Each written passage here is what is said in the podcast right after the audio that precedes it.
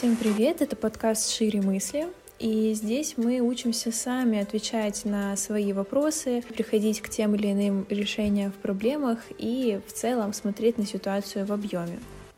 Очень часто в последнее время все подростки, взрослые люди задумываются о том, как э, должны ли мы родителям или должны ли мы помогать родителям. И сегодня мы поговорим об этой теме от э, «это вы меня рожали» до «я тебе все лучшее в жизни отдала» или «отдал». Первое, что хочу сказать, вообще в моих подкастах на все проблемы я буду стараться смотреть объективно, смотреть с разных сторон и изучать вообще, почему такая проблема возникла, как мы с ней можем бороться, как мы сами можем на нее влиять. Первое, о чем я задумалась, это о том вообще, откуда взялся этот долг. Да? Все мы знаем, что он есть на законодательном уровне, что он есть у нас в каких-то финансовых обязательствах, но как этот долг пришел в семейные отношения, и был ли он вообще когда-то, кто его создал, если создал, и от чего он взялся.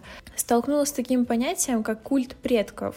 Культ предков — это поклонение умершим прародителям. То есть наши предки, наши древние люди, у них было такое понятие, как поклонение предкам, дань чего-то свыше. То есть они считали своих предков чем-то высшим, чем-то, чему можно поклоняться, приносить дары. Но хочу отметить, что у них поклонение скорее было не как э, долг, не как обязательство, а как дань, потому что они верили, что если они будут поклоняться своим прародителям, это очень благосклонно отразится на их детях, на их потомках и так далее. То есть у них поклонение было как дань в обмен на то, что они могут что-то получить или что-то могут получить их потомки. То есть можно сказать, что в таком случае долг это уже вовсе не долг, а получается какой-то обмен. Об этом тоже стоит задуматься, что все-таки долг это не в их случае долг это все-таки не то, что они отдавали, а то, что они обменивали, а то, что они что-то получали взамен. И это очень интересная мысль, которую я буду проводить через весь свой сегодняшний подкаст, что все-таки, наверное, долг это а, что-то взаимозаменяемое, что мы можем отдавать друг другу, позиционируя это именно как обмен. Если наши предки говорили о том, что это все-таки какой-то обмен, или мы тогда думали, что это все-таки какой-то обмен, то откуда все равно у нас берется вот это чувство долга, да, что я должен вопреки своим желаниям, но мне же надо это сделать, но я же обязан, я именно должен, да, вот это слово должен, оно даже для нас, как мне кажется, звучит как-то очень громоздко, да, очень э, неприятно, должен, да, это вот это прям долг, оно такое тяжелое слово само по себе, и оно уже само по себе нас обременяет, как мне кажется. Тут немножко хочу разложить по пунктам, откуда же все-таки у нас может браться вот это вот обязательство, почему я должен, да, почему мы, будучи взрослыми, вроде бы уже самомыслящими, широко мыслящими людьми, все равно считаем, что мы должны, да, вопреки нашим желаниям. Почему мы сами себя обрекаем на какое-то заставление, да, что-то делать. Первый пункт — это какие-то воспитательные предательские моменты нас всех по-разному воспитывали. У нас у каждого свои взаимоотношения с родителями. Но, как правило, очень часто в психологии встречаются такие случаи, как родители жертвы, можно их так назвать, когда родители говорят, вот, а ты вот помнишь, мы тебе тогда купили туфельки на выпускной, но я себе не купила платье. Или когда тебе родители говорят, ну ладно, вот мы сейчас будем в тебя вкладывать, вот ты сейчас будешь хорошо учиться, чтобы потом в будущем ты стала там, не знаю, миллионером, и мы ни в чем не нуждались. А помнишь, когда мы с папой не полетели, там, не знаю, на отдых в Египет, но зато мы купили, мы оплатили тебе полугодовые курсы английского языка, благодаря которому ты сейчас знаешь язык. И вот это называется немного, как я могу назвать, позиция жертвы у родителей. То есть в данном случае ребенок уже чувствует какую-то обязанность перед родителями, то, что ты должен. Мы чем-то для тебя пожертвовали, значит, ты должен нам эту жертву возместить. Мы тебе оплатили эти языковые курсы. Знаешь, хочешь, не хочешь, но ты должен выучить. Ты должен закончить школу. Ты должен поступить в самый хороший университет, да, если даже не в самый, то в приличный университет, потому что а как? а что я, что ты не, ты не должен уважать своих родителей, мы же в тебя столько вложили. И вот это одна из позиций жертвы, которая нас уже как будто бы немного обязывает что-то возмещать родителям родителям. И если вот это чувство долга отчасти в некоторых ситуациях у нас возникает именно из-за родителей жертв, да, или из-за родителей, которые пытаются возложить на ребенка много каких-либо обязательств или много каких-либо надежд, да, отдавая в эту музыкальную школу, говоря, да ты вообще там, ты выучишься на скрипке, ты будешь у нас самым э, крутым скрипачом, да, и мы будем всей семьей ходить к тебе на концерты. Вроде бы им кажется, что это поддержка, но, к сожалению, в некоторых случаях это именно обременяет ребенка на какой-то долг. А не только в долге там, да, обеспечивать родителей, а долг как э, себя, как личности, да, то есть я уже должен стать вот таким, потому что от меня ждут. И Таких случаев, к сожалению, тоже немало. Но давайте взглянем на другую сторону всей этой ситуации. Это когда ребенок говорит, что да я ничего не должен. Очень часто среди подростков встречаются такие фразы, как это вы меня рожали, и почему я вообще вам что-то должен. Вы сами выбрали завести ребенка. Это иногда звучит не то чтобы враждебно, или он не пытается обидеть родителей, а это звучит именно как небольшая защита, что алло, родители, вы тоже взрослые люди, люди, вы меня сами завели, да, так получилось, я, вы сами решили, возможно, меня оставить, и поэтому здесь как будто бы родители тоже должны. Получается, что и родители должны, и дети должны, и это слово должны, его уже очень много сейчас, но все же кто определяет, да, все-таки, что должны, а что не должны, что должны родители, а что должны дети, кто определяет вот эти границы этого обязательства и кто определяет, э, в каких каких ситуациях это надо сделать или там надо вернуть долг, а в каких ситуациях это делать не обязательно. И кто судит нас, правильно ли мы должны или неправильно мы должны. Первое, о чем хочу сказать, что так как здесь все-таки отношения между вами и вашими родителями, конечно, в первую очередь определяете вы и ваши родители. А, существует много стереотипных мышлений, советов, э, осуждений. А вот в семье Маши, вот она там родителям помогает. А вот в Петиной семье родители его не устраивали в хороший университет. Это все сторонние суждения, это все другие люди с другими ситуациями. И здесь мы должны широко смотреть на нашу нашу проблему и понимать, что мы все индивидуальны, у нас у каждого свой микроклимат в семье и своя а, такая небольшая биосфера наших отношений. Именно поэтому в первую очередь что вы конкретно должны вашим родителям и что ваши родители должны или не должны вам, определяете вы и ваши родители. Ссылаться на какой-то общий опыт или практику я считаю здесь не совсем корректным, потому что жить вам и вашим родителям, вашей семье. Поэтому в первую очередь, кто определяет, определяете вы сами. Конечно, я чуть ранее говорила о стереотипах, и Конечно, эти стереотипы так или иначе на нас влияют. А, нам начинает быть совестно, что вот наша подруга помогает маме, а мы не помогаем.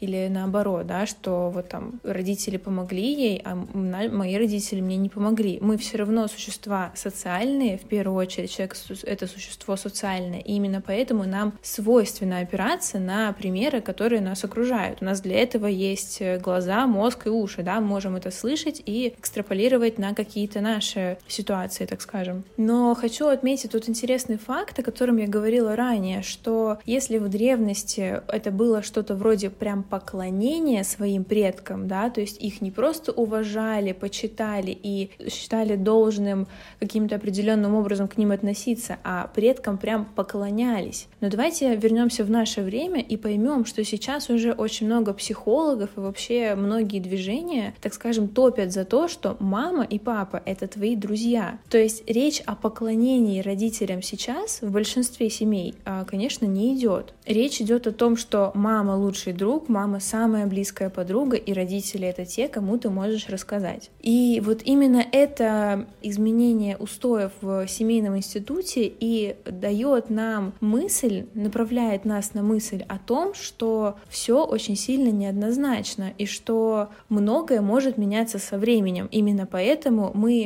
не можем опираться на мнение других людей, да, не можем четко прислушаться к какому-то единому совету и четко ему следовать, потому что все это проходит через призму нашего восприятия, через призму того, в какой семье росли ваши родители, в какой семье росли вы, в какой семье росли ваша бабушка с дедушкой. Это все еще проходит через какой-то фильтр времени, и с течением этого времени мы выносим для себя какие-то ключевые устои, которые мы сохраняем в нашей семье. И третий пункт этого всего говорит о том, что мы можем сами сейчас разобраться, кто же все-таки определяет, как и как это происходит. И я предлагаю немного отойти от темы простых рассуждений, а, кто же и почему же и зачем и как же, и перейти именно к конкретному примеру. Давайте абстрагируемся от э, всех условностей, да, не будем экстраполировать это на нас, нашу семью, наших родителей и наших знакомых. Давайте просто попробуем для себя сами вообразить жизнь а, обычного человека от его рождения до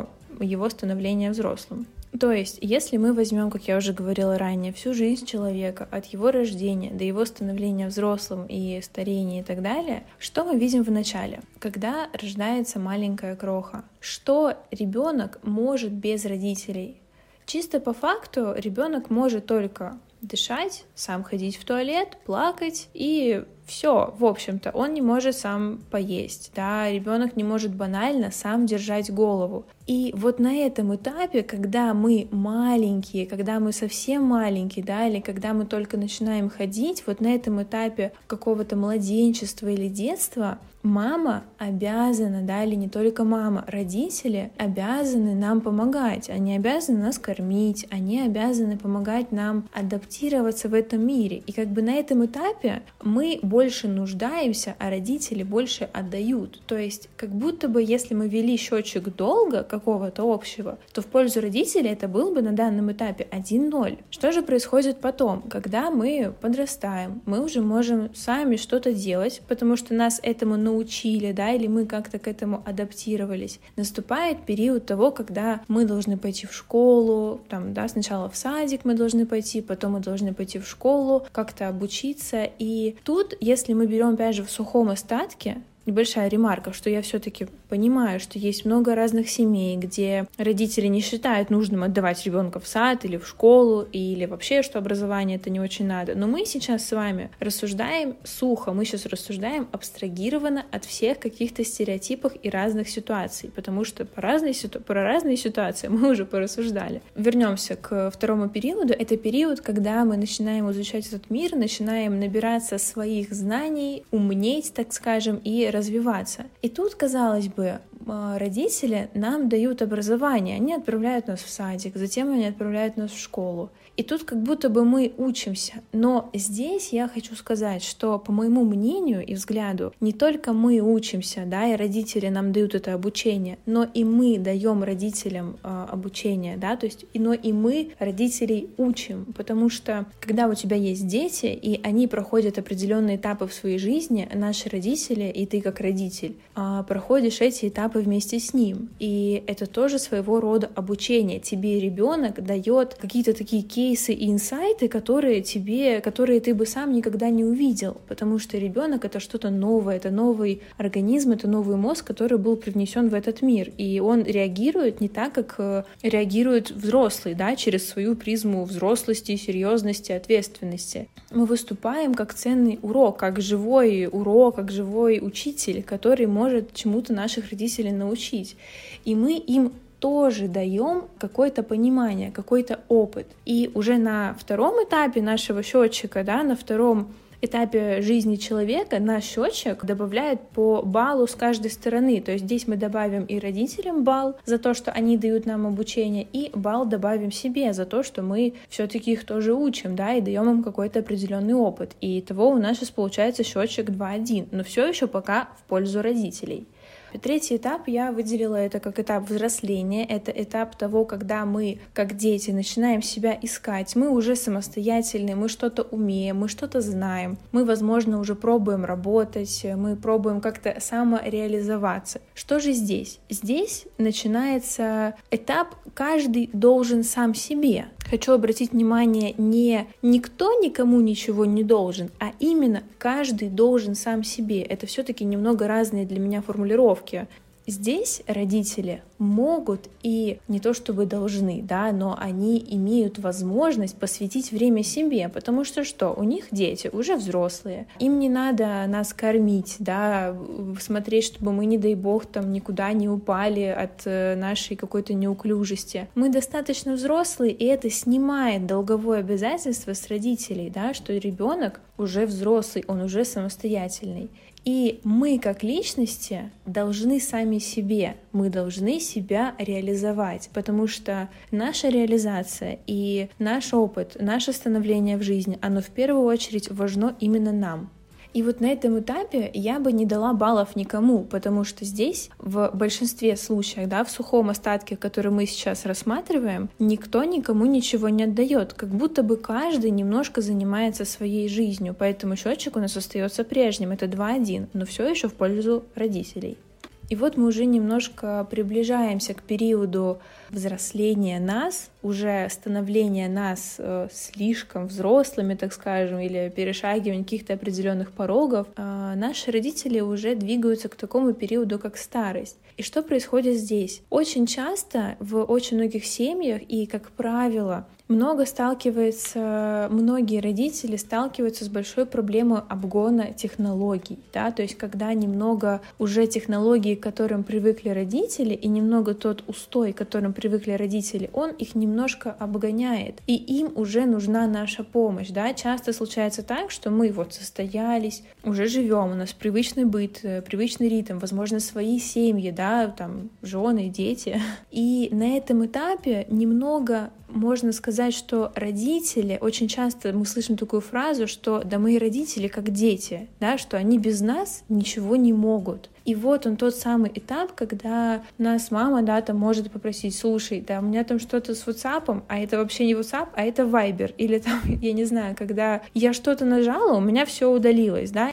И уже здесь немного восполняется тот баланс, когда мы как крохи не могли что-то сделать без родителей, также и сейчас наши родители вот на этом четвертом этапе не могут что-то сделать без нас. И здесь уже мы не то чтобы должны, не просто боюсь кидаться словом должны, потому что должны звучит для меня как что-то на уровне закона. Но здесь их положение немного обязывает нас уже помогать родителям, да, уже помогать им, потому что в свое время мы бы не смогли выжить тоже без родителей. И вот как раз на этом этапе я бы присвоила балл детям, которые в свою очередь помогают родителям в каких-то, казалось бы, простых вещах. По итогу мы имеем счет 2-2. Конечно, я хочу сказать сразу, что у каждого бывают разные ситуации, бывают продвинутые родители, и вы сейчас можете мне начать говорить, что да вообще-то в начале родители все началось с того, что это родители нас завели, почему счет-то равный? Но я еще раз повторюсь, что мы говорим на сухом примере, да, на просто вот становлении именно человека. Если разбираться в таком строгом и четком примере, без каких-либо сторонних дистракторов, да, сторонних влиятелей, э, так скажем, моментов влиятелей, и по итогу у нас получается ничья, да, то есть как мы помогаем родителям, как мы им должны, также и родители должны нам. Что я здесь хочу сказать? Что мера того, насколько мы должны больше или наши родители нам должны больше, определяется только вами, определяется только конкретным вашим положением в семье, да, не положением, а даже конкретным вашим микроклиматом в семье.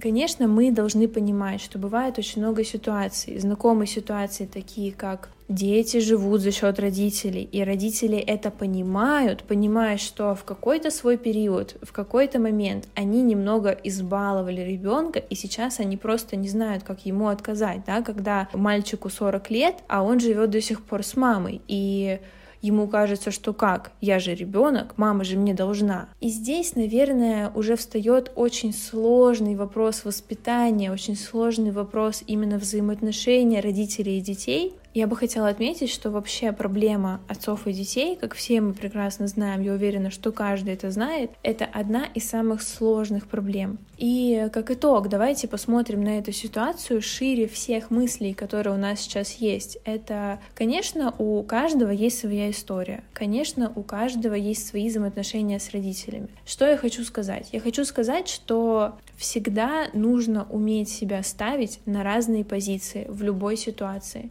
Если вам кажется, что вот, мне 30 лет, я сейчас сижу в квартире, и ипотеку за нее платит мама, или там папа, да, или родители. Как же это так? Я же должна быть взрослой, я же наоборот уже должна им помогать. Если вам кажется, что вас это коробит, вас это гнетет, и вам это не дает спокойно жить в этой квартире, вас это тревожит, вгоняет в какие-то беспокойные и неприятные для вас эмоции, в данном случае вы можете поговорить с мамой, да, объяснить, что «мам, слушай, вот я за это переживаю, тебе вообще как? Ты как смотришь на то, что должна ли я что-то тебе?» Очень часто все наши проблемы родителями можно урегулировать разговорами, именно с родителями. Но почему-то, к сожалению, в большинстве случаев складывается так, что вот этот диалог с родителями очень сложно настроить, настроить эту волну и прийти к чему-то общему. Наверное, я буду раскрывать э, более подробно вот эти темы чуть позже, также хочу сказать, что, конечно, у социума есть свои ожидания. Конечно, у нас э, у всех есть где-то на подкорке понимание того, что вот родители тебе дали, вот ты должен в старости их будешь содержать, да, какие престарелые дома, о них вообще речь не идет, это что-то такое, это не в нашей культуре, у нас это не принято. Только 7% людей спокойно относятся к идее о том, что родителей нормально отдавать в престарелые дома. Я хочу сказать, что здесь нельзя опираться на какой-то другой опыт. Здесь нужно поступать максимально в комфорт себе и уметь адаптировать ситуацию, уметь остановиться в моменте, уметь проанализировать всю ситуацию и самое сложное — абстрагироваться от каких-то общих э, социальных стереотипов и подойти и сказать, слушайте, а давайте поговорим, а давайте поразмышляем. Итак, хочу сказать, что какой-то единой верной мысли никогда не будет. Никто никогда не даст вам какого-то золотого правила или скажет «сделай вот так», и все будет классно. Или «сделай вот это», и проблема твоя уйдет. Никто никогда, никакие психологи, насколько бы они не были квалифицированными, никто не сможет дать вам единого совета, как сделать. И этот единый совет никогда не поможет всем людям, которые его услышат, потому что все мы очень разные. Но на все можно посмотреть под разными углами. И на все можно посмотреть широко открытыми мыслями. И, конечно, мне в заключении интересно узнать вообще, какие мысли появились у вас в течение всего этого подкаста, какие у вас были похожие случаи, или, может быть, вы сами пришли к какому-то умозаключению. Давайте это обсудим в комментариях.